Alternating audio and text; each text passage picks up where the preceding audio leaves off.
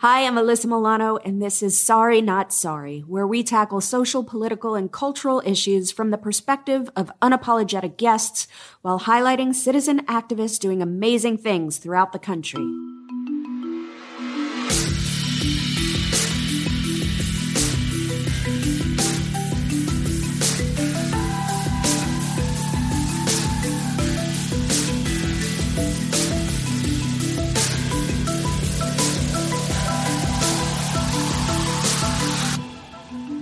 On today's episode, you'll hear my conversation with Jen Budd, who is a former senior Border Patrol agent turned immigrant rights activist. We talked about how she decided to become a border agent and what went into the training, the abuse and misogyny she faced there, and why she finally decided to leave. She told me that it's really hard in the Border Patrol to have integrity. Jen's willingness to speak out about her experience is so brave, and I hope you learn a lot from this episode.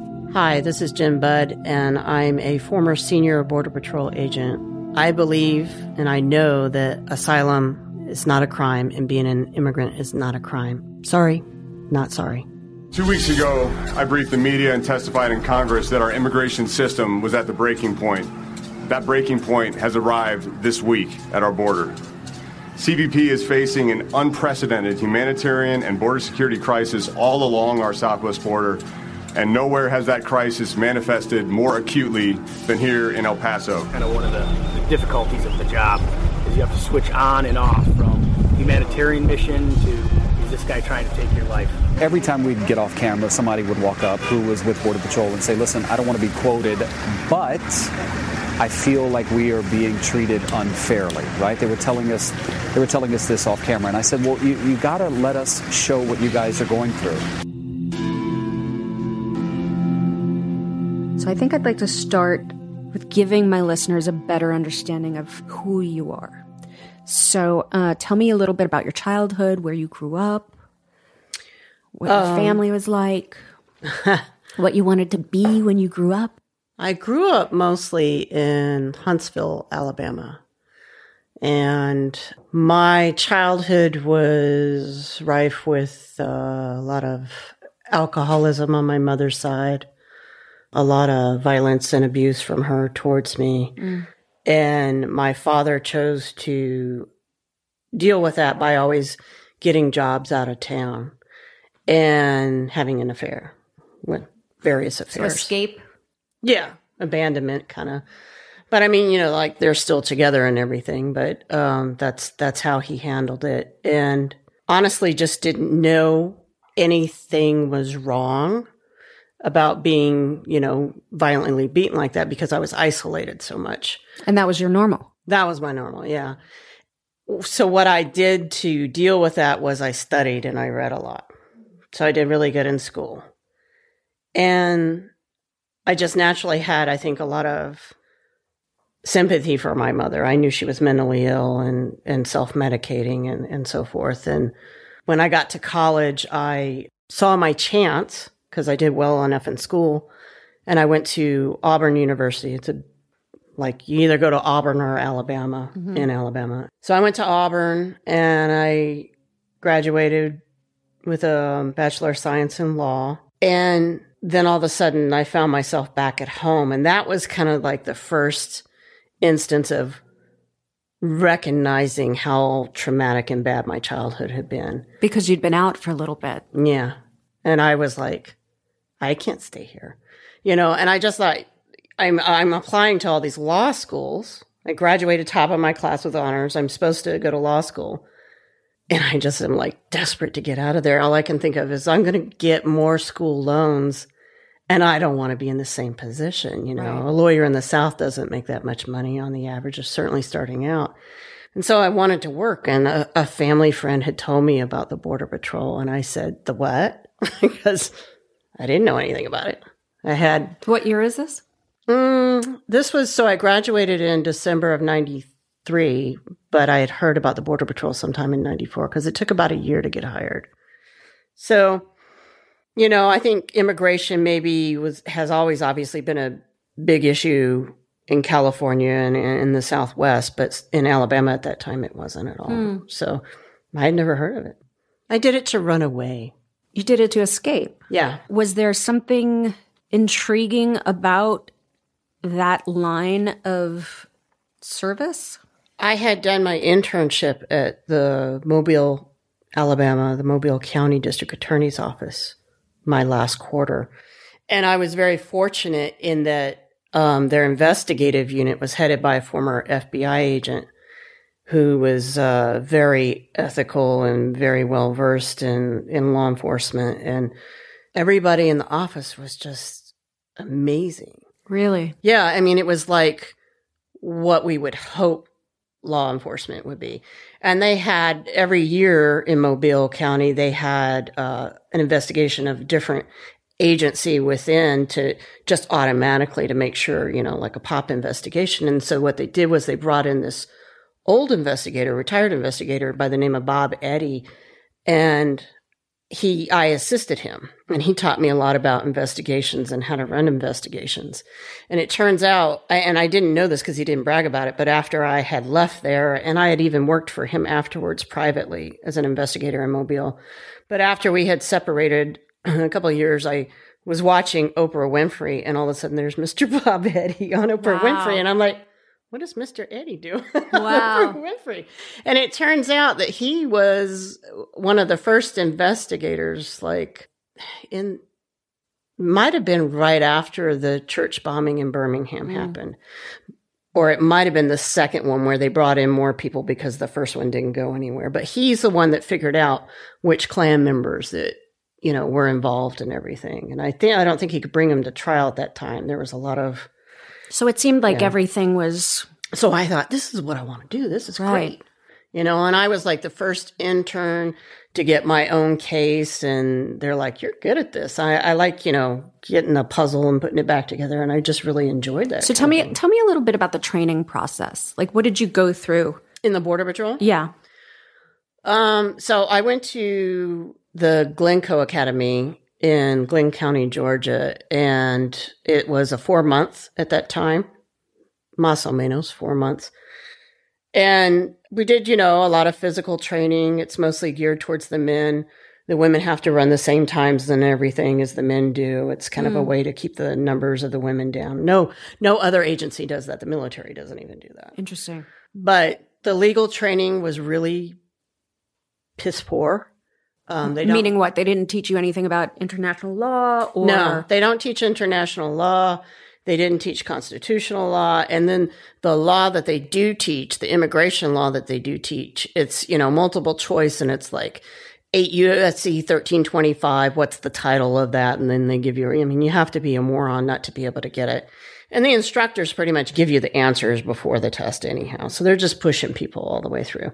And the Spanish was a joke. The Spanish, even today, they say that Border Patrol Spanish is the equivalent of three years of college or three classes in college, but that's that's not true. Basically, you memorize thirteen sentences, which are like "Where are you from?" "Last time you crossed," Right. you know, and that kind of stuff. So you didn't learn anything about people coming over to seek asylum and what Nope. what no.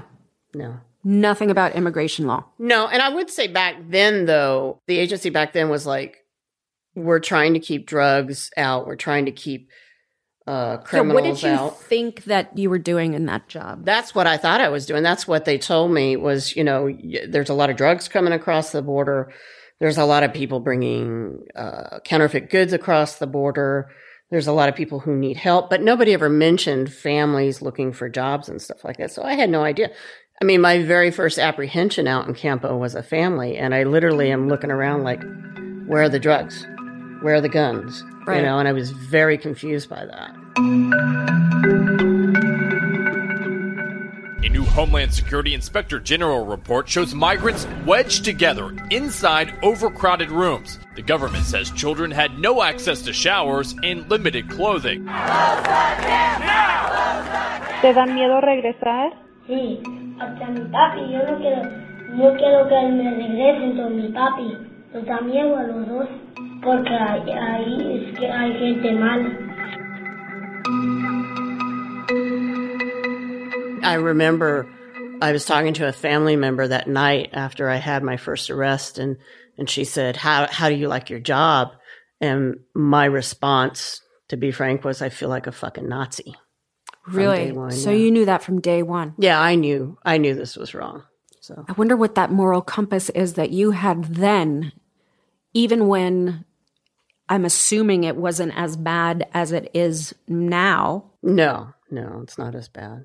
It's very interesting to me that you were able to identify what that was, especially given the background, your background and your family. Yeah, I just, you know, even though my family was very traumatizing uh, childhood and so forth, I was still raised in um, in a, I would say, somewhat liberal household, at least a Democratic household. So, and and I was educated in my house, and then just in the books I chose to read, with you know the civil rights movement of the '60s, and and that's what I believed in. And then as I got to college, that's the line. That's the way I went with the law. and so you did have a very clear moral compass. yeah, I did Yeah. have a very clear moral compass. So, what was your title? Well, when you start out, my title was Border Patrol Agent, but then I, uh, by the time I left, I was a senior patrol agent and I was an intelligence agent at San Diego sector. So, tell me about what your duties were at that time, like in the beginning and then through your promotions. So in the beginning, uh, Campo is on the very edge of San Diego County, uh, the eastern side. It's what would be considered high desert. And so there's a lot of mountains and boulders and, you know, chaparral, brush, thickness, snakes, mountain lions. And you basically, you know, they have some sensors. If they call out a sensor, the somebody foot traffic hits the sensor, the dispatch will call it out. You go to where that sensor is and you find tracks and footprints and you follow them. So it's learning how to, they call it sign cutting. You learn how to track and sign cut and age it and tell if it's new or if it's old. And you track them through the mountains, sometimes for days until you catch them. So, you're just camped out in the mountains. Yeah, driving a truck yourself? through the dirt roads all by yourself. Um, yeah, you don't that work sounds in partners. horrifying. Like I'm having a panic attack just thinking about Well, that. I was, I think, I thought it was fun. I mean, it, I thought it was fun to hike all day. I, I did have some pride when I could help somebody, when I can find somebody or return a kid to their family or something like that. Or, you know, sometimes you could get uh, a drug bust. That kind of felt good sometimes, but that wasn't very often. Mostly it was families. How many arrests do you think you've made? I, you know, it's got to be upwards around 4,000 or so, I would think. God. And what percentage of that w- was the bad guys you were told you would be catching versus the family? Easily less than 1%. Wow. Yeah. And I mean, I, it's like, you know, I'm coming up on a group. I think the biggest group I ever caught was about 110 by myself. And I learned very quick.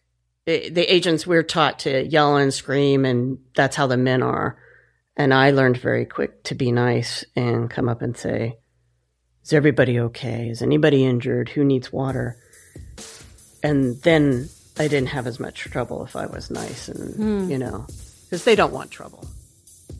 The pain of seeing that your family members are being some of the ones to get deported. People you know, people you've grown up with, people you've seen have kids, grandkids even, and they get deported. The only thing you can do is be scared all the time. Que es bonito y yo me quisiera quedar aquí bonito y aquí no hay gente mala. Pensábamos tener una mejor vida.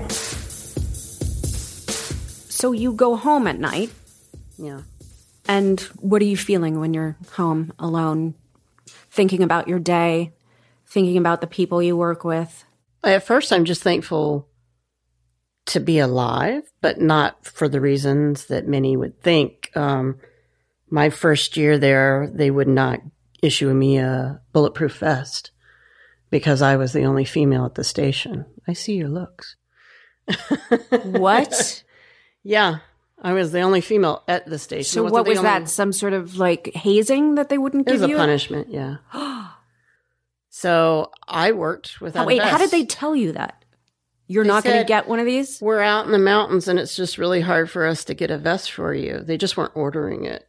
I mean, because it's not, I mean, Campo's not that far from San Diego. Yeah, exactly. It's not like you're in Iraq. we have trucks there and we get Right. gas up there. So, you know, so I was always thankful that I didn't, you know, get shot at and I didn't, it didn't die because of that. But I always had stress when I went to muster. That's the meeting you have before you go out in the field where they tell you, you know, what's going on in the shift before you. So, you mm-hmm. know, if you need to mm-hmm. look for anything specific. And I always had stress at the end of the night because they make us sit around and wait till everybody got in. And that's only because I'm with other agents. And being in the station, the station walls were covered with pornography. The cameras, or I mean, I'm sorry, the computers of the the managers, the supervisors, and the bosses all had, you know, for their screensavers were all por- pornographic. My mail slot where they put my time cards and stuff, they would put used condoms in it. Hmm. Sometimes they would take all the trucks, so I would end up just, or they take all the keys to the trucks, and I would, they would tell me to sit around and answer the phones, be the secretary, and so I just waited for them to leave and go out on shift, and then I put my CamelBak on and hike out to the border by myself and just do things on foot and patrol on foot and stuff. So, I I mean, was it stressful hiking through the mountains in in the middle of the night? Sometimes in the areas that I knew were mostly concerned with drug smuggling, Right. but most the majority of people that I met, as far as migrants that I apprehended, were really good people. Yeah, I want to I want to devote a big part of this interview to asylum seekers and the immigrants because I think so much of the important work that you're doing right now is is being the voice of those who make this journey for a better life. But I think it's really important for my listeners to understand how systemic mm. the issues are mm. in this division. Mm-hmm. So can you talk a little bit about is there any protocol as far as reporting? If you saw injustices were you meant to keep that quiet? Or like what what what was it like functioning on a daily basis there? So I, I guess I would be known as a rat. um, you get, they call it diming out. So if I see Agent Milano hit a migrant and I go to the supervisor and I say, Agent Milano hit a migrant for no reason, then the next day or that night I can expect to find a whole bunch of dimes in my mail drawer. And they're telling you that you're a rat and you're diming people out and stuff like that. So uh, you're encouraged to stay quiet. And I routinely, I, you know, I would tell people if you don't want me to rat on you, then don't do anything in front of me. it gives Yeah, me exactly. cause to rat Yeah. on you. and how prevalent was that behavior Well, you know, I mean, fortunately, because I worked by myself and I didn't get a lot of backup, Right. I didn't have that issue. But then, like, if I'm at the checkpoints or, you know, whatever, it's prevalent. I mean, it's, there are so many, especially for the men, there's so many, uh, sexual assault allegations, uh, against the agents from migrants and the border patrol just kind of makes them go away or they kind of sometimes if they get a lawyer, they'll pay their lawyers and just make it go away, and then you never hear about it. So, and is that common yeah, yeah, I mean, it's really common. I would say, I think about 20% of the agents in the Border Patrol are trying to be professional. that's it? 20% Yeah. so 2 out, out of every 10 Yeah, I mean it's a system from training all the way up to the chief, and and and they structure this and they teach this through the academy. right. It's all it's all set up that way right? And then when you get to post academy, it's set up that way, and they and you up, probably learn really quick the rules right yeah you learn hmm. well. I don't know. I don't think I ever really learned it. well you're a disruptor you'd be a disruptor no matter what that's what we love about you yeah, Jen. but no, the, you, you learn Yeah, you learn it's it's it's a brotherhood, and I'll pat your back and you pat mine, and that's what the setups are like in post academy. So you graduate the academy and you go to post academy at your station for a couple of months, and that's where they decide if you're going to play ball or not. Are you going to use the racist terms? Are you going to you know ignore it when you're And training? is that encouraged or discouraged? Oh, big It is time encouraged. encouraged. Everybody does it. And they look down on you and question you if you should be there or not. And they can fail you on your Spanish boards in Post Academy. And that's exactly what Post Academy is for, is to find those who are not going to play ball. The women, if the women file, you know, sexual assault charges against the agents who are sexually assaulting them, they are gone too. So it's it's a way to weed out agents that don't fit. And it's a closed system. The agents are the ones doing the hiring. The agents are ones doing the training. They're doing the firing. And so if you make it past your post academy, what they do, um, And where was is this Operation Gatekeeper time? yeah, Operation Gatekeeper. Will you explain that a little bit to, to just to give people an overview of where we were on immigration at that time? Yeah, so Operation Gatekeeper started in October of 1994, and I was hired in June of 1995. So So it's the Clinton administration. Clinton administration under the crime bill. And Republicans had been pushing Clinton really hard, saying you're not tough enough on immigration. And so this was the answer.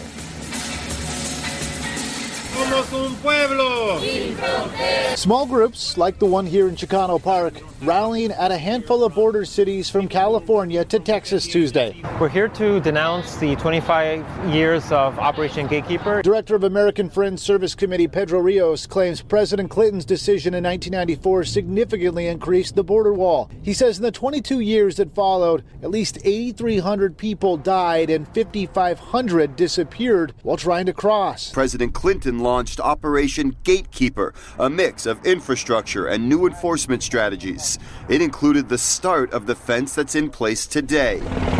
CBP says Gatekeeper reduced illegal crossings in San Diego by 75%. And so I knew the border before there was any fence or wall. And it was a much different environment. But that was the beginning of the militarization. That was the beginning of the us versus them. And um, that we're not going to see this as a community. We're going to see this as a war zone. It's the basis and the foundation that was laid for what we're seeing today. during the Clinton administration. I think it's important to recognize that because It is. so much of what we hear from a- activists and advocates that have been in this space for a long time, I think it's been very easy for people to pin this all on Donald Trump. and yeah, he's a big part Yeah. of the problem because of his racism and xenophobia and everything that that's sort of stirred up in our country. But all of the laws, the laws haven't been changed. These are all laws that have been in place since then, like 1325, 1326, which Mhm. is the the making a crossing that is not at a port of entry illegal. Um, that was set by the Clinton administration. Well, that was set actually, it was changed to criminal during the Bush administration after 9 11. So when I was an agent, it was considered to be an administrative charge, Mm. somewhat like a speeding ticket. So we would never put anybody in jail for 1325. Interesting. Yeah. So Bush administration, bef- what year was that? I I think they did it in 2003. 2003. So Yeah. that would have been after 9 11. Right. It was in response to 9/11 and it was meant to be um not a, you know, a mandatory kind of thing. It was meant to be like if you had somebody crossing s- super amount of times and you knew that they were maybe a smuggler, Right. then you could use or this. some sort of cr- criminal background or Right. or something that Yeah, then you you had can knowledge of, of Yeah. some sort of Yeah. criminal activity and that these people people would be a danger to Right. society. But what Trump did is he came in and weaponized it. He yeah, he changed the policy. So he's not necessarily changing the laws, but because it's under the executive administration, immigration is they're allowed to change the policy. Right. So he has a lot of leeway in that. So the protocol, and that's why we saw um, separated families Yeah. and people being detained for so long. Right. The Flores settlement just being basically ignored and thrown out. Mhm. So, knowing what you know about this process from your experience and what you saw with your very own eyes. Is anything surprising you about what we're seeing now? Well, I remember when they announced that they were separating the children. I mean, I just, I, me, I was just floored, and I went on Twitter and I was like, "Lay down your guns and badges. This is too far." Que dijeron que nos iban a separar a nosotros y yo no sabía que me iban a separar. Yo le pregunté en un lugar especial me dijeron Entonces lo que yo pido ahora es que me devuelvan a mi niño lo más pronto que se pueda, porque yo para eso salí de mi país, para darle un futuro mejor a él. What I'm asking for is just to have my son back. That's the reason I came here was to save my son's life. I just want him to be home to take care of him. Can you have compassion for people in the patrol that do what, what they do? Can you shine a little light on why they're continuing to do this job?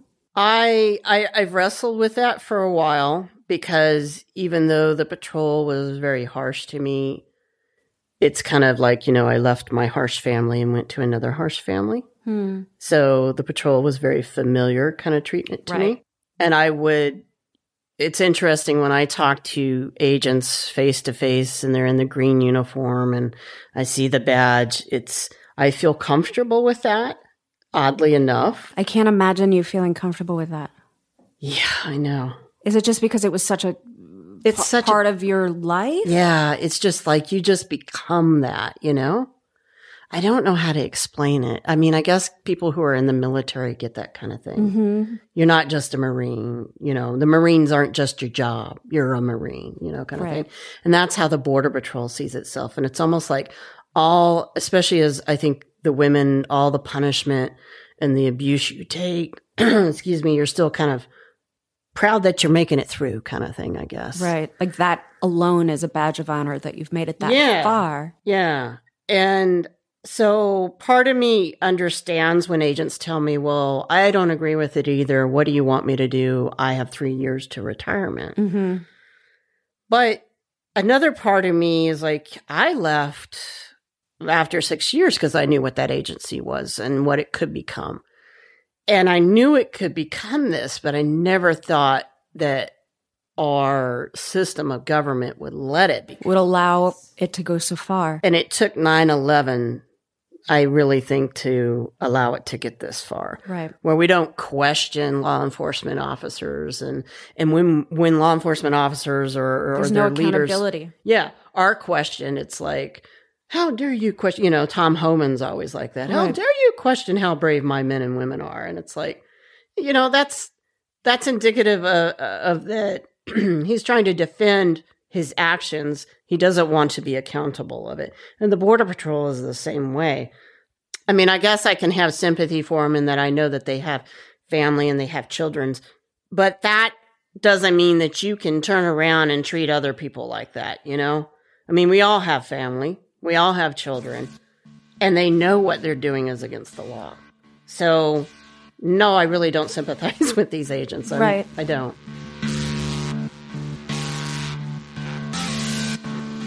You know I love my Third Love bras. With more than 80 sizes, including their signature half cup sizes, ThirdLove brings you convenience and the perfect bra. You can find your fit online with ThirdLove's 60 second fit finder quiz. Then you just need to order and you could try it on at home. No more awkward fitting room experiences. Over 14 million women have taken the quiz to date. ThirdLove helps you identify your breast size and shape and find styles that fit your body. Their team of expert fit stylists are dedicated to make sure you find the perfect fit. Also, ThirdLove donates all of their gently used returned bras to women in need, supporting charities in their local San Francisco Bay Area and across the United States. So far, ThirdLove has donated over $15 million in bras. Wow. ThirdLove knows there's a perfect bra for everyone, so right now they are offering my listeners 15% off your first order. Go to thirdlove.com slash sorry now to find your perfect fitting bra and get 15% off your first purchase. That's thirdlove.com slash sorry for 15% off today. I'm so excited to tell all of you about BarkBox. Established in 2011, BarkBox is the dog crazy, dog obsessed company that celebrates the special connection you share with your dog. That same anticipation and delight you felt as a kid for every party, birthday, and holidays is the same joy they deliver to you and your dog every time a BarkBox arrives. They deliver a range of innovative toys, all natural treats, and crazy dog joy, always built around a surprise theme for dog and dog parents to enjoy. BarkBox's all natural treats and chews are made and produced with meat sourced in the USA and Canada, and they never use any soy, corn, or wheat. They offer free shipping to anywhere in the contiguous United States. Bark boxes are a $40 value with plans starting at $22 a month. Celebrate your dog with BarkBox. It's like the joy of a million belly scratches delivered directly to your door. And happiness is 100% guaranteed. If your dog doesn't love something, they'll replace it for free, no questions asked. So for your free extra toy with BarkBox, visit barkbox.com slash Alyssa when you subscribe to a 6 or 12 month plan. You will receive an extra toy for a total of three toys in every box. That's an additional $9 value added to each box for free. Again, that's barkbox.com slash Alyssa for your free toy.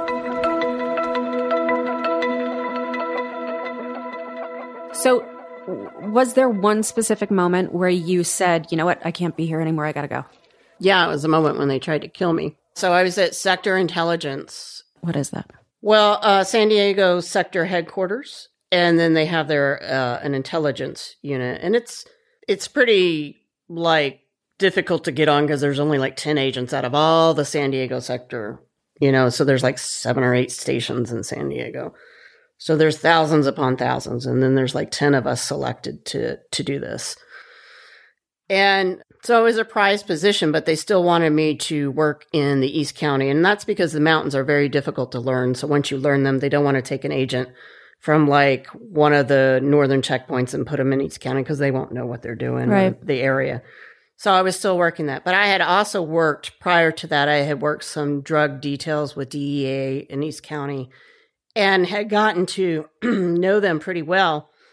And they admitted to me that they knew that the boss of my station at Campo was the one that was organizing the smuggling of narcotics.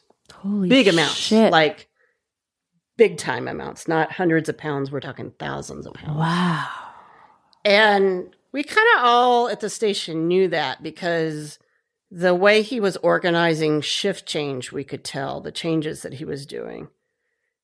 And it was like, well, he's dead now, so it's not that bad. But um, we could tell because he would say, you can't go down this road and you can't go down this road when you're going to such and such area, the main area that has drugs coming through you need to go down this paved road. And when you get almost to this point, you're going to announce over the radio, which everybody can hear, what your location is. So, what that's telling the people who are bringing the drugs across is okay, these age, and they probably, he probably was giving them our, our location, you know, locations that were assigned to that night Yeah. and things. But it, I mean, he was running it every shift change. It was morning, noon, and night. Oh my And so they knew exactly where we were. And some of the agents decided to test this and they went down the roads we weren't supposed to go down to get to the border road. And sure enough, every single time, here comes a big van or something just loaded with drugs. And so the interesting thing too is then he also the, he picked those roads to go because then he had people who lived in the middle of nowhere in these roads in trailers watching. So he's got lookouts that are watching too.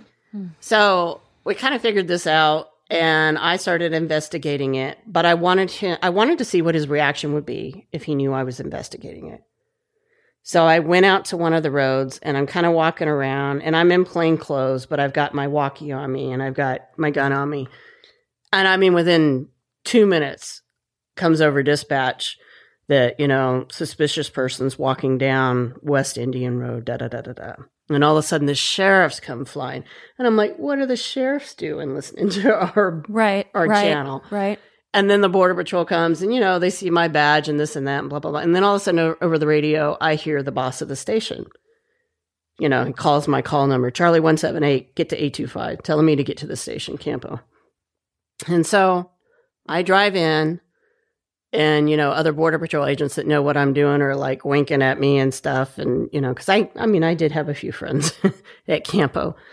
And so I went in and, and I was waiting in the senior agent's trailer. We just lived in trailers up there. And he walks in and I mean, it's like quail. Everybody goes running out the doors and I'm in there all alone with him and I'm sitting in a chair and it's got arms on it and he leans over and he, so he's trapped me because he's got his hands down in front of me. And he says, I know what you're doing hmm. And he's you know he's got his like smoky breath right in my face and he's like i know what you're doing and i know that you fucking think you're smarter than i am and all your little shit agents that are like you good agents.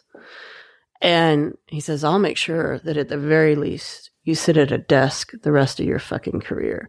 I am working with the sheriffs. I've got plenty of people watching. We know what you're doing. Oh my you know God. and i just nodded you know i didn't make eye contact. I'm just looking at the floor and i nodded and then he walks away. Then immediately go to a supervisor there at the station and tell him what happened. He went of course to tell him that i was telling him what happened which is now you know they're coming after me. So i jump in my uh undercover piece of crap car that i was driving from sector and drive back down to sector headquarters and I'm talking to my boss at intelligence, who is the same rank as the boss. So it's called the patrol agent in charge. It's the same rank. It shouldn't be this hard to have integrity. It's really hard in the border patrol Yeah. to have integrity. And I'm like, you know, in his office and I'm relaying the story that I just told you. And I'm just like, and, and then he's like, I think, I think maybe you just misunderstood him. And I said, Oh, we're not going down this, are we? Are we really going to do this? And he said, Yeah, you misunderstood him, but I understand why you're afraid. And I tell you what, we're going to put out a um, supervisory position here at sector headquarters, and everybody can put in for it, and you'll put in for it. But we're going to give it to you, Mm-hmm. and nobody will know that it wasn't competitive, but just us, and we'll keep it between us. And that way you'll be safe, and you don't ever have to go up to Campo again. And it's like, this, wait, no. They're just trying to silence you. Yeah. Yeah. And I said, no. I said, I remember I jumped up and I was like, this is the shit I'm talking about. I was so mad. And he's like, don't you yell at me, young lady. Like I was a child. And I said, I'm out of here. And I left and I was going home and I don't even, I, th- I was just like, what am I going to do? I'm driving home. And before I even get home, I get a call that says, you have to do a midnight shift in Campo. And I'm like, what do you mean I have to do a midnight shift? There's no mandatory overtime. I I'm an agent at Intel. I work undercover in Chula Vista. I don't work up in Campo except I drive out there. And they said, no, you got to be in uniform. And so I get up there at midnight. Now, first of all, I'm like the most senior, senior patrol agent up there. That's like Right. the highest, I'm the highest ranking person at So you knew it was station. odd. Yeah, yeah. Yeah, you knew it was I weird. made sure I had my vest then. Yeah. Good, good, good girl. I made sure I had my extra ammo with me then. And uh and then they assigned me to what they refer to as an X, which is a stationary position with the scope truck so that you can use night vision and look at night. Well, that's a position for a trainee or somebody who's injured. May or maybe somebody who is doing a double shift and is tired of hiking and needs to have a more sedentary position, you know. And I was like, why am I working on and why is it right here in the drug zone 20 yards off the wall? I mean, that is so dangerous. Not only that, that position with a scope truck, you couldn't see anything. I was like, this is, you know, and I'm like, in muster, because I'm more senior, I'm like, Were they trying to get you killed or were they trying to This- set you up so that they could setup. kill you so that it would seem like it was such a dangerous position that you lost your life doing your job? I think that. Yeah. And so and and I remember raising my hand in muster going, "What?" And and they said because the boss said so. And I was like, "Oh, okay." So that told me what was going on. So I took my truck out there and I'm just sitting there and I'm looking around and all of a sudden at like 3 a.m. in the morning, all night long I've been talking to everybody in the zone, you know, on the walkies and what's going on. At 3 a.m., it's really quiet and this automatic weapon fire comes across from the south side. Now I can see the muzzle flashing, but I can't see where it's coming fr- from. And if I pull my sidearm to shoot, I'm just going to hit the fence or there are houses on the other side. Yeah. So I could hit a kid. Oh my God. So my best option is to get the heck out of there. So the bullets are so close that they are literally I, I can see them ricocheting off the rocks next to me. Holy shit, Jen. And I just throw this truck and you're supposed to only drive with like the mast down. Psh, the mast was all the way up. I like throw it in reverse, do a three point turn, and I start flying north down this dirt road. And I get probably two or three hundred yards north. And the way the terrain is, I knew they couldn't hit me and they couldn't see me from there because there's little hills in between. And I pull into this little kind of donut circle that's covered with high brush and everything. And I, the whole time, I'm like flying down this road, trying not to wreck my truck. And I'm like, just not screaming, but I'm pretty excited. Yeah, I could imagine. I'm like, you know, shots fired, shots fired, and blah, blah, blah. And nobody in my zone responds. It's crickets. Nobody at the station responds. Mm. Nobody at, at sector dispatch responds. And I know they can hear me. It's just dead. And I'm sitting out there and I have my gun in my hand. And I'm just like, what am I going to do? And it's middle of nowhere. And I can see all of a sudden, I see uh, these headlights coming down the paved road that comes oh around the dirt my road. My God. And I'm watching it the last mile and it come, it's coming towards me. And I'm like, I'm like making sure I have everything I need. And I've got that gun pointed right at the door, but it's below the frame. And up pulls this white, plain white expedition and rolls down the window. And it's the head boss of the station. What the hell is the head boss He of the station doing when he works a nine to five, nine to four, whatever job, Monday through Friday? Only takes his gun out once in a while when he has to go qualify. Hasn't arrested anybody in God knows how many years. And he says, I heard you on the radio that you were getting shot at, and I thought I would come out to see if you were okay. I'm just like, you Did you think you were going to be killed in that moment? I'm looking at where his hands are, and he's got he's a big smoker, and I can see he's got a cigarette in his right hand, and his left hand is hanging out the door. And I'm looking in the back, and I don't think anybody's with him. So I figured that I was okay, but I still I had my finger on the trigger. I didn't have it to the side; I had it on the Yeah. trigger, and I had one. We always carry one in the chamber, but I had one in the chamber, and I didn't show him that I had it there. And then he just said, Did you learn your fucking lesson? and so then I just, I holstered my gun and I put the car in drive and I drove away.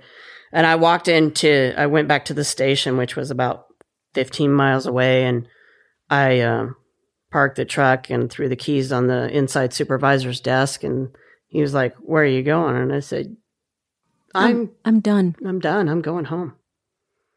That's it. And I, you know, I went home that night and at the time we were just uh girlfriends, but now I've been with my wife for almost 19 years now and and I said I'm going to die out there, you know? And it's like I take these details because I want to do good. I want to stop drugs from coming into the country. I want to stop people from bringing little girls in and sex trafficking and this and that. I don't want to arrest families just because they're looking for a job. That's why I don't like working in the field anymore. That's why I never did. But even when I'm trying to do good, I'm getting kicked in the teeth left and They right. make it impossible. And I said, I'm going to die out there. Yeah. And nobody's going to care. And I said, I, I can't do this anymore. I cannot do this anymore. So, was it easy to get out, or was it one of those situations where they were afraid you were going to talk once you were out? They were still afraid I was going to talk. So at first I gave them a two months notice because I thought maybe I, you know, it was really hard to get in the patrol at first, at least as a woman. And to be a Campo agent. And then what were you going to do? Did you have plans on what you would do next? Nope. If you were to leave? I figured I would just go back to law school. So I started, you know, looking at taking my LSATs again and stuff. And I wasn't sure what I was going to do, but I kind of felt like I didn't want to go back into law enforcement because I had just assumed it would be the same anywhere Right. else. And at the time, uh, my girlfriend, she had a business and needed some help. And so I took a minimum wage job working for her, sweeping floors and stuff. I just, you know, I, I couldn't do it. And I even wrote on my exit interview, I, the reason why I'm leaving is, um, because this agency is hopelessly corrupt. Your managers are unethical and immoral, and I'm not going to be a part of this. Porque ya mucho tiempo estamos aquí y la comida que dan ya los aburrió.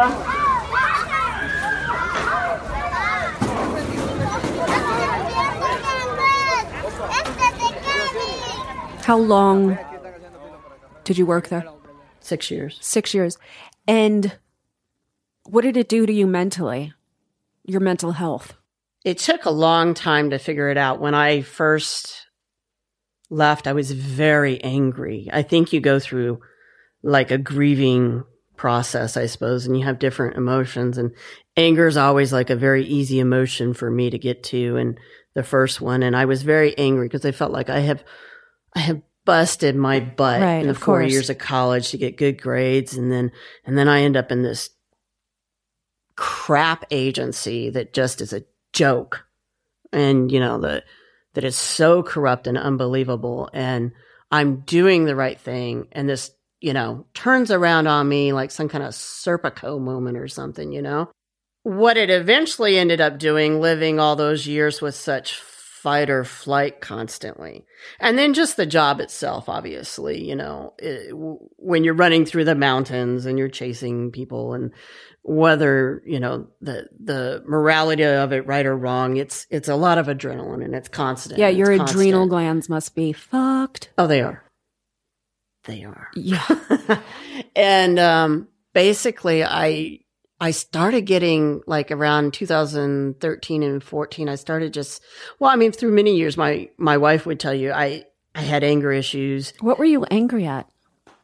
i think it was The system, the i think i was angry at myself the yourself. Yeah. Hmm. I was angry at myself. And I still, I think during that time wasn't willing to take responsibility for my part in it, you know? And eventually it gets to a point where your body can't sustain that anymore. And people with PTSD, which is what I ended up being diagnosed with, is you get to where like you're wearing your nerves on the outside of your body. Mhm. And just like when, you know, somebody you know touches you, you just jerk and you just, everything just sets you off sound and too much light and stuff. And then in February of 2015, I just, I just had a break and I tried to kill myself. Oh. And I just was like, I just, I just hated myself. Mm, just the self-loathing of Yeah, I hated myself so much. What's the worst thing you think, looking back, the worst thing that you saw take place in the name of our country? As an agent, or the worst thing I've seen afterwards that agents have done? Because I would have to say the worst thing I've I've seen has been like I wasn't a part of it, but I feel like it's my family that's done it. Well, let's start and I there think then. you should know about it. Okay, tell me. In 2010, a guy named Anastasio Hernandez Rojas. Mhm. He's undocumented, been living in San Diego with his family for many years. And uh, I think he was trying to steal some food for his family on the way home from work one night because he didn't have enough money. And just doing a quick five finger discount kind of thing. And yeah, it was wrong, but he got picked up by the local police down in San Diego and they turned him over for to the border patrol.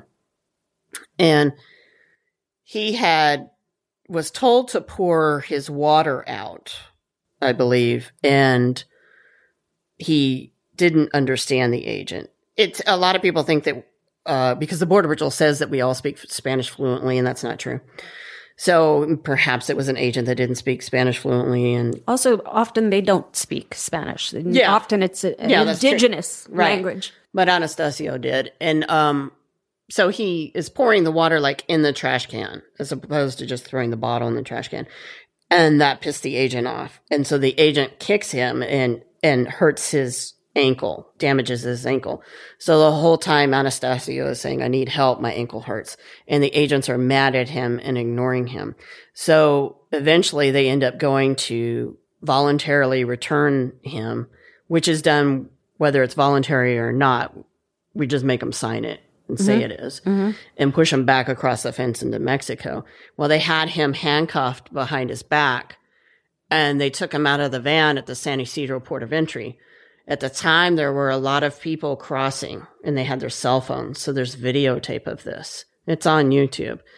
And they claimed that he attacked them. I don't, I've seen the video. I didn't see him attack them. Plus, he's handcuffed behind his back. I think maybe he might have, if he did anything, he might have said, you know, pinche migra or something like that. But at any rate, they proceeded to beat him to the ground and they kicked him and they beat him. And then at one point, you see like over a dozen agents surrounding him. Oh, God. And they're tasing him Oh, my God. and they're beating him with his, their batons and just kicking the crap out of him and tasing him over and over and over.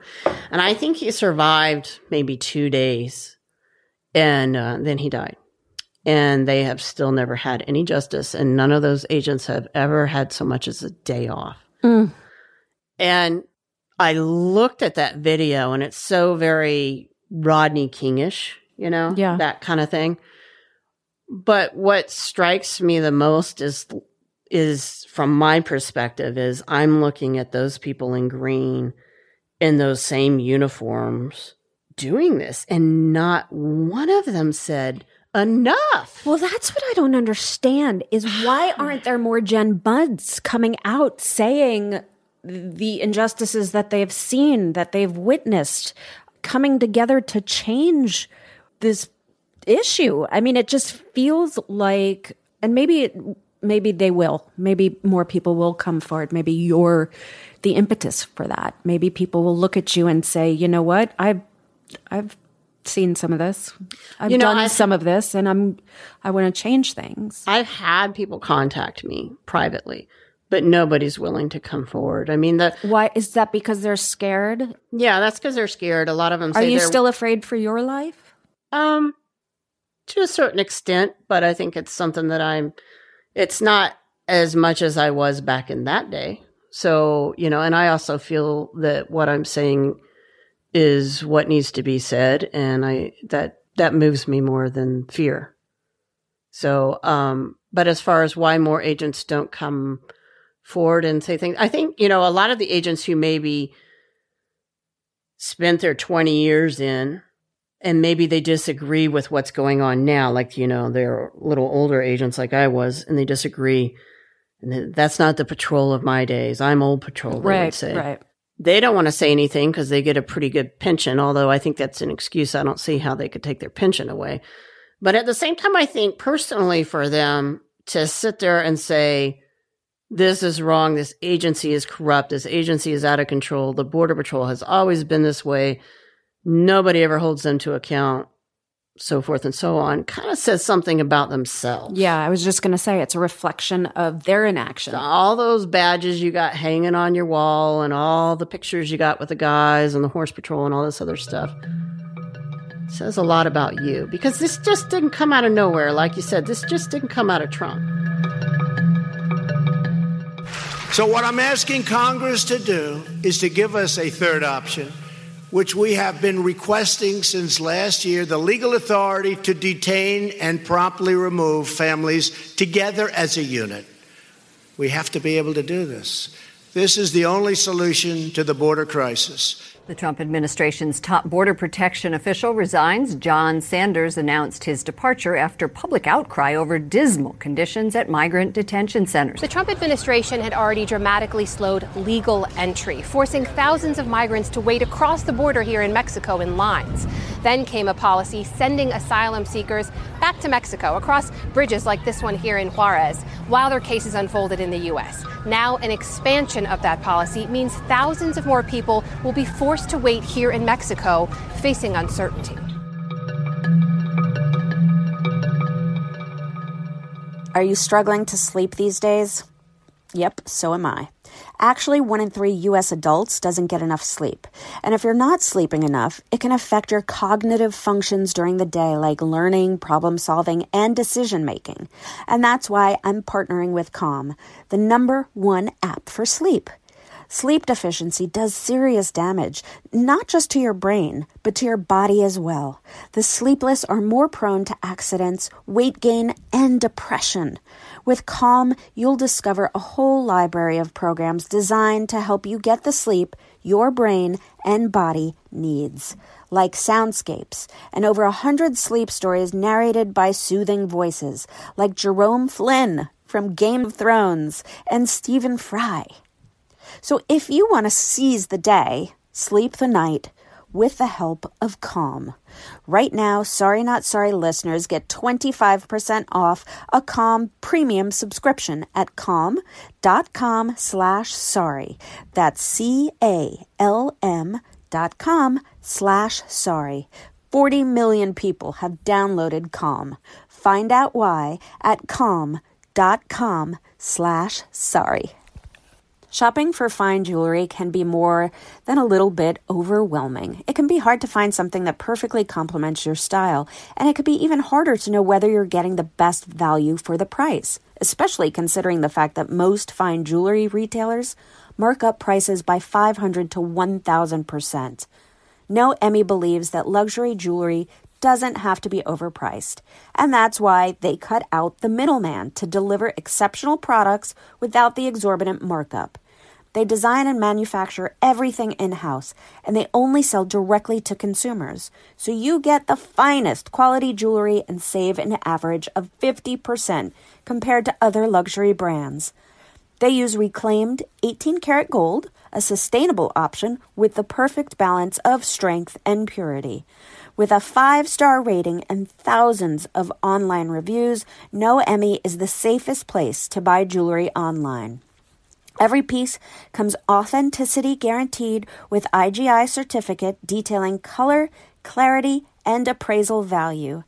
Noemie also offers a lifetime warranty and free shipping and returns on every product, including engravings and custom designs. You can even get a no interest monthly payment plan over four months with no hidden costs or extra charges. So if you're looking for the finest quality jewelry from a luxury brand you can trust, look no further. Go to hellonoemie.com slash sorry to see their collections and get $50 off your first purchase with promo code SORRY. That's an even better deal on top of spending a fraction of what you'd pay for other luxury brands. Just go to H E L L O N O E M I E dot com slash sorry. And don't forget to use promo code SORRY for $50 off your first purchase. So, everything that we're seeing right now and we're hearing about the treatment of immigrants and asylum seekers in detention, how they're being picked up, how families are being separated, how women are giving birth as they're sitting in front of 40 people and they're shackled and then the baby is taken away from them, not getting medical treatment. Is it safe to say that none of this surprises you? It does not surprise me because of how I've seen it grow. I mean, it I am surprised in that I never thought this agency would get that far. But if you're paying attention to watching what happened after 9/11 through mm-hmm. Bush and Obama, it's like this this this agency has been waiting for its Donald Trump. Right. And it's found it. And it's going to it's going to go as far and as bad and as nasty as it can go. I feel like all fear and hate mongers have been waiting for their Mm-hmm. Donald Trump. I also think that there is a, a certain element where people hear this and think it's propaganda from the Democrats. Right. Where they think, oh, it can't possibly be this bad. The Democrats are just saying it's this bad because they're politicizing the issue of immigration. Mm-hmm. Is it really this bad? Or do you think that, like the Republicans say, that the Democrats are lying about it? It is really this bad. And, and, and I say that from personal experience. I volunteer at the shelter in San Diego. So before MPP, we had roughly like at least 300 people being brought there every day, if not more. And CBP would pull up these giant, you know, regular like bus, just a giant Greyhound kind of bus, but it was CBP. And off the bus, they would come and they would stand in line and, and, the very first time I did it was just so emotional for me because I remember putting people on buses like that. And I remember standing there in a green uniform and, and barking orders in Spanish, and now I'm here to help them. So that was. You keep mentioning the green uniform. Do you do you think that the uniforms have been too militarized? Yeah, yeah. I want to be a shooting man. A shooting man. The best I can. The best I can. For Uncle Sam. A mí me dio miedo donde lo agarró la migra. Yo pensé que era la policía porque, porque lo habían llevado ahí para la jaula. Ahí para lo llevaron la pelea. The green uniform, I see it now like I think the migrants see it, you know. It's like, oh, look out. Here comes the Mm. green uniform, you know, called the green monster. So at the sh- at the shelters, I see kids standing before me and they're flown in from Texas. These aren't people who have crossed in San Diego. Right. And they and why are they flying them to San Diego from Texas? Well, they're doing that because they've been holding them in Texas for at least 2 weeks, 2 months, and they fly them to San Diego to make it more difficult for them to get back to Texas because that's where their hearings are. So they're trying to make them miss their hearings. Yep. And once you miss your hearing, then your asylum claim is thrown out. So that's one giant waste of money. Um, but then I'm I'm looking at these kids and I don't so much worry about the kids who are crying and are able to talk to their mothers, even though they may be crying and they're sick. Uh, I worry about the kids that cannot speak and cannot eat and just have nothing left. They've just given up. And I know that look because I've been there, like I just told you. I know that feeling. Withdrawn. Mm-hmm. Looks like they've surrendered. Mm-hmm. That I just want to give up because I've been there. And these kids, their heads are covered in lice and they're wearing the same clothes that they've had for two weeks or months. The parents are covered in scabies. Kids have temperatures of over 103. I have thrown kids and their parents in the back of my car, rushing them to Children's Hospital to try and get them to a doctor as soon as I can. We have people who have medicine, children who are epileptic or asthma, and the Border Patrol has taken all their belongings and thrown them away. Everything. Is that protocol? Is that normal? No, I've never heard of that. You know, and these Border Patrol stations that they're holding them in are just like a drunk tank. They're just they're just benches to sit on with one toilet. I've never seen anything like that. So this is real.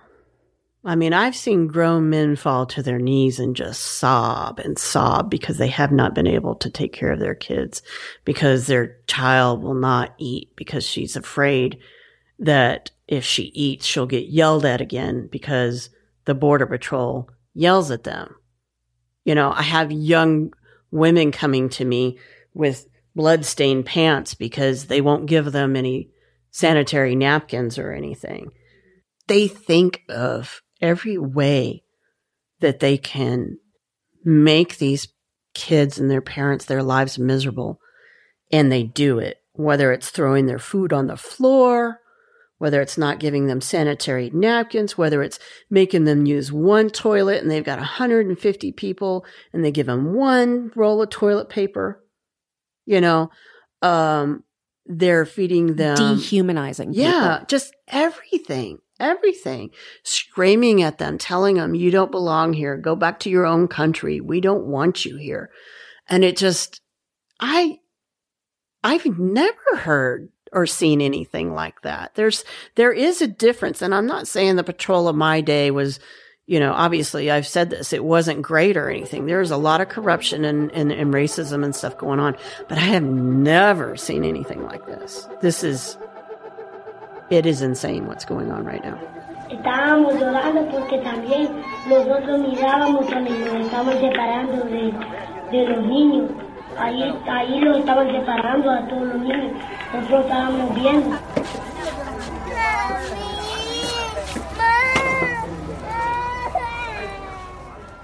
I think that most Americans are disturbed and very upset about this.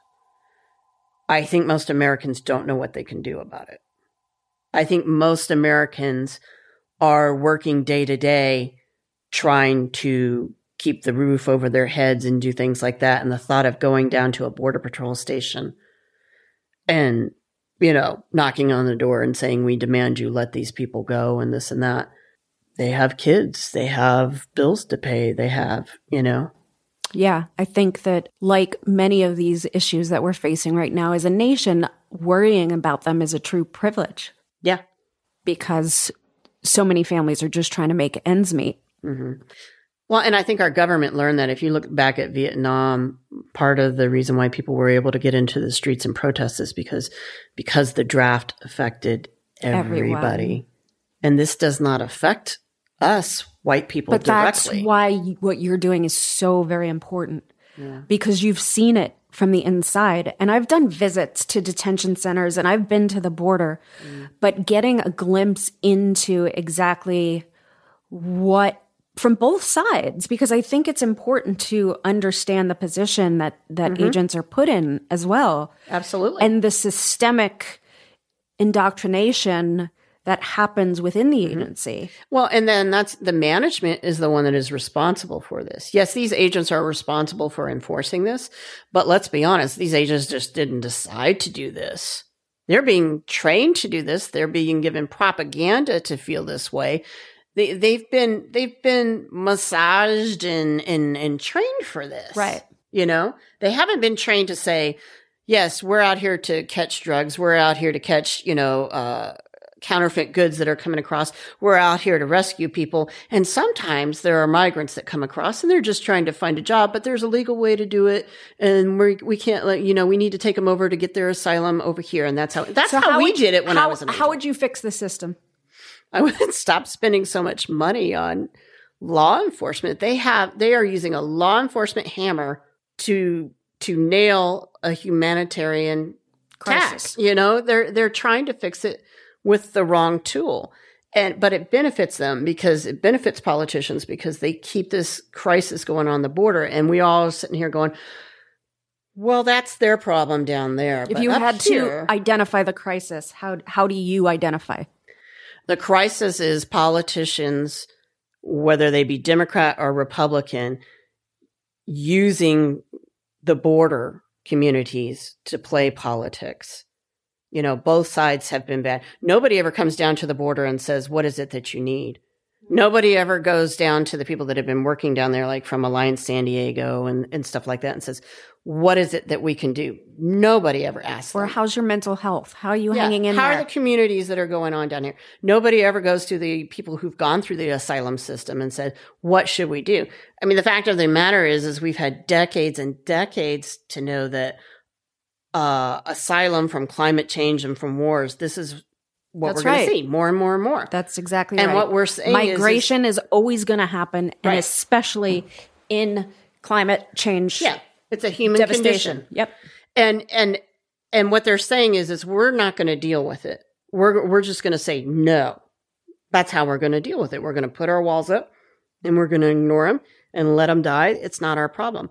Or you could take at least half of that money $24 billion that they're given to this, cut the Border Patrol in half, and you could hire asylum officers who are highly trained in this, and you could have welcoming facilities at the ports of entry where you're not metering people. And you interview everybody and you run your fingerprints. We're not saying open borders. We're not saying you Due don't do process, your- yeah, humane due process. humane system for due process. Bring immigration system out of its. It should not be under DHS, and the immigration courts need to be under the judiciary. You know, I mean, immigration courts are a joke. During a recent visit to an immigration courtroom in Phoenix, um, I witnessed several children go before a judge, and toward the end of a hearing, saw a one year old go before a judge um, for his immigration case. Um, there's no minimum age for children to appear in immigration court, so um, even infants can be given a notice to appear and brought in front of a judge. ¿Tienes muchos amiguitos ahí? Sí, ¿Y cómo se sienten tus amiguitos? tristes, ¿Qué te dicen? Que cuando los van a sacar. Ya no queremos entrar acá. Uh, I'm going to ask you some yes or no questions. Is the agency a threat to immigrants and their well being? Yes. Is the agency a threat to American citizens? Yes. To our Constitution? Yes. To our Bill of Rights? Yes. It feels totally overwhelming. And before you said um, that you feel that people don't know what they can do Yeah. in order to make a difference, what can people do? If people are at home right now and are moved by your story and want to help, what can they do? Well, there's different organizations that they can obviously donate to, though I know a lot of people are donating as much as they can donate. Um, I would say um, any kind of rapid response network. There's various ones. Those are the ones that run the migrant shelters in the United States. And there's a Southern border.org, which is the Southern Border Community Coalition, which is a bunch, like over 60 different groups. And what they're trying to do is talk about border governance. And, and so they don't just say border patrol's bad and that's it. They, you know, they have ideas of how they want their communities on the border to look like and Mm. not be militarized. Mm. And um, so that's important as well, calling their congressmen and women. Um, but also just getting involved locally. I mean, every every state in the union has an ICE facility. Every state has, at least in the in the major cities, is going to have probably a border patrol or ICE. And you probably have shelters and stuff that you can go and volunteer at. And at the very least, you can you could An immigration court. I'm sorry. An immigration court. You can Yeah, go drop by an- immigration an, courts. immigration And- court, make your face Yeah, seen. so that you're witnessing it. So there's a there's a witnessing it? great group on Twitter uh, called hashtag Citizen Presence, and it's it's a group of people under uh, Heidi Feldman, who's a, a law professor and at Georgetown, and she just got together and said, "Hey, I I need some money to send some people that want to go down and be witnesses at Clint, Texas." or want to go to because El Paso is where a lot of this is going on, and or go watch immigration and court and stuff, and just be witnesses, and so that they know we're watching them, which is why MPP started because they didn't want us seeing what they were doing to asylum seekers. So now they're down in Mexico and we're not seeing what we're doing to them. And then we started going down there. So now they're doing this third party country thing and making it so none of them can get here. So they're making it even harder for us to help asylum seekers. But that's what they're also doing with these courts. They say it's because we need these expedited courts to get people through, but they're not hiring any more judges. It's not going to make anything faster. What they're doing is they're making these tent courts so that then you can't see them. right. Yeah, that's why they're doing it. And it. is it at some ridiculous number, like 500 immigration judges to over a million yeah. cases? Yeah, yeah. Which is. And they, they put a quota on them. We want you to clear this many people, this many Right. day, you know, kind of thing. And what gives you hope? What gives me hope is that I see alliances being made, you know, that maybe wouldn't have been made in the past. I see more people willing to speak out and wanting to do just anything they can do. The curtain certainly has been lifted. Yeah. If this was all done in the shadows before, Mm-hmm. at least there's a little bit more accountability. Yeah. There will be in the future. I think so.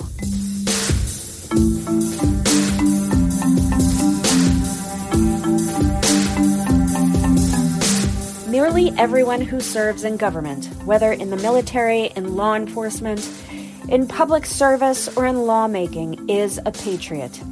No matter their political affiliation or whether that patriotism is the primary reason they serve, the very act of service, of devoting some of your life to keeping people safe or making the nation a better place, takes a special person. There is pride in that work. There's also a tremendous responsibility because when you serve our nation, you also represent all of us. You show the world who we are, and you have an important role in shaping who we will become. You are the human embodiment of the American government.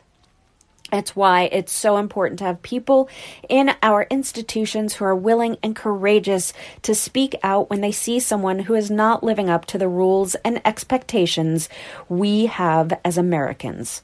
People who, when those who lead those institutions violate our laws or our most important principles, speak out against those actions.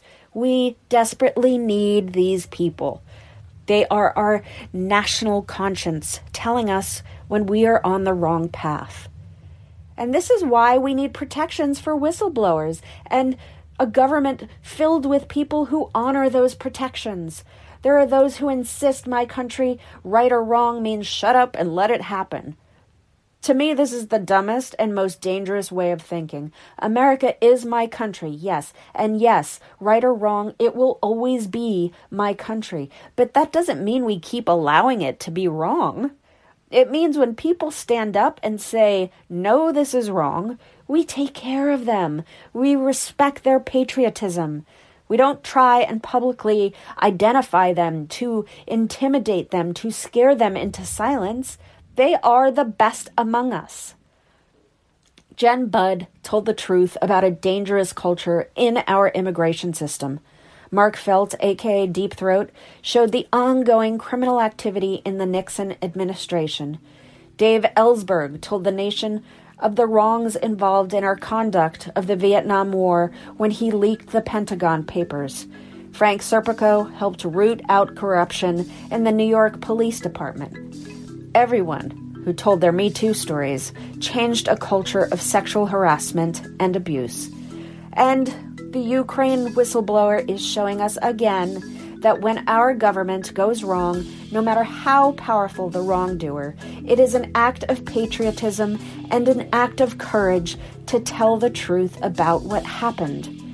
Universally, those who committed the wrongs, these brave Americans pointed out, tried to question the motives of those who revealed them. But here's the thing none of their motivations matter. The only thing that matters is whether the people in power committed the wrongdoing the whistleblowers allege. We need these patriots. We need their courage. This is how we hold our leaders accountable, how we prove that nobody is above the law. Artist and activist Fod Alekbarov said, Every country needs its whistleblowers. They are crucial to a healthy society. The employee who, in the public interest, has the independence of judgment and the personal courage to challenge malpractice or illegality is a kind of public hero. He was so right. Now, more than ever, we need heroes. Sorry Not Sorry is executive produced by Sim Sarna and Alyssa Milano. That's me. Our supervising producer is Allison Bresnick. It's edited by Josh Windage. Music by Josh Cook and Alicia Eagle. Please subscribe on Apple Podcasts, Spotify, or wherever you get your podcasts. And if you like the show, please rate, review, and spread the word. Sorry Not Sorry.